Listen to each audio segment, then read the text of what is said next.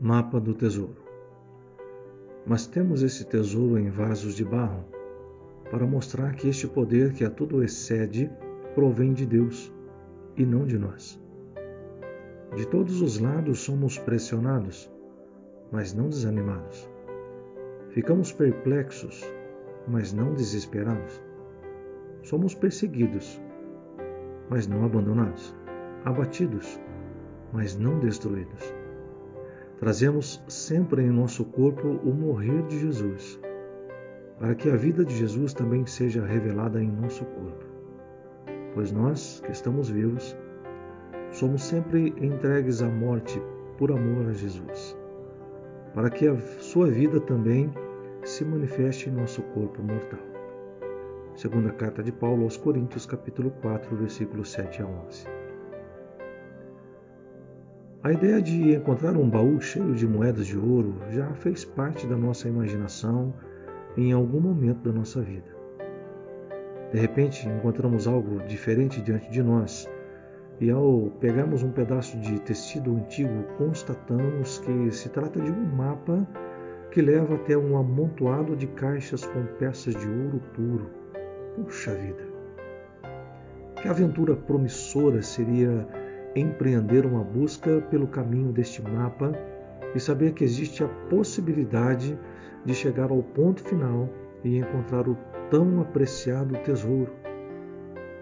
Imaginações à parte, a palavra de Deus, guardadas as devidas proporções, é em si um mapa do tesouro.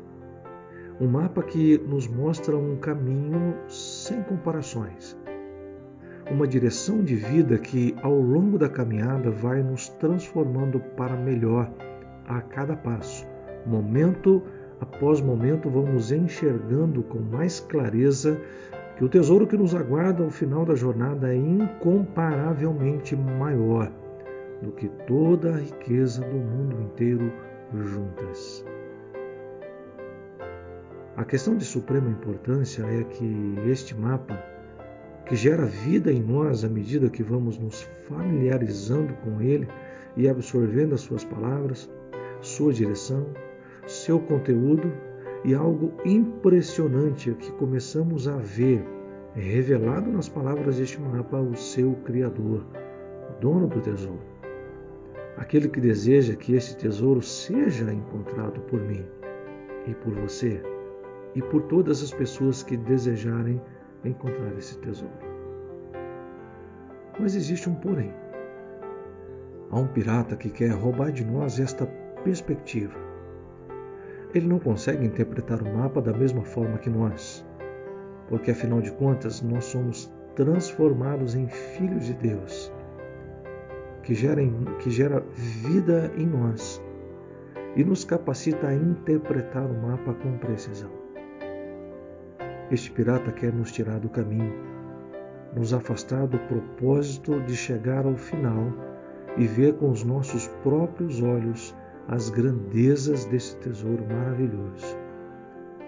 Portanto, precisamos estar preparados e conscientes de que de todos os lados somos pressionados, mas não desanimados, pois o próprio Espírito Santo nos anima e renova a cada dia.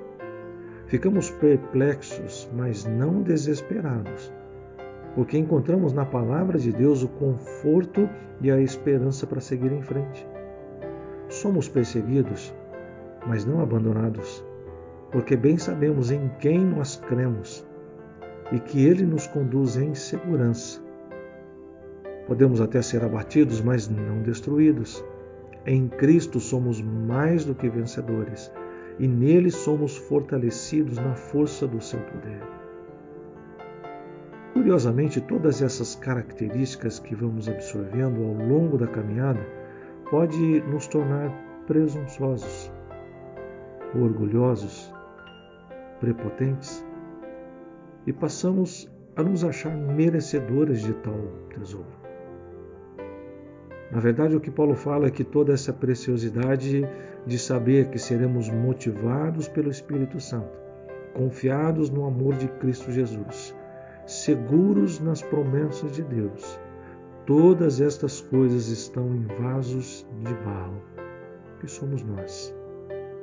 e somos frágeis.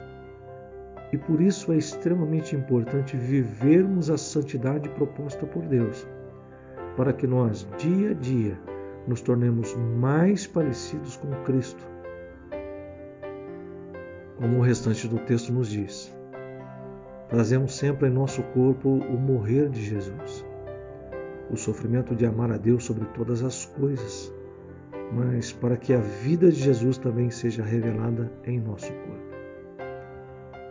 Testemunho vivo do amor de Deus impresso em nós pelo Espírito Santo que nos foi outorgado pois nós que estamos vivos somos sempre entregues à morte por, por amor a Jesus, para que a sua vida também se manifeste em nosso corpo mortal.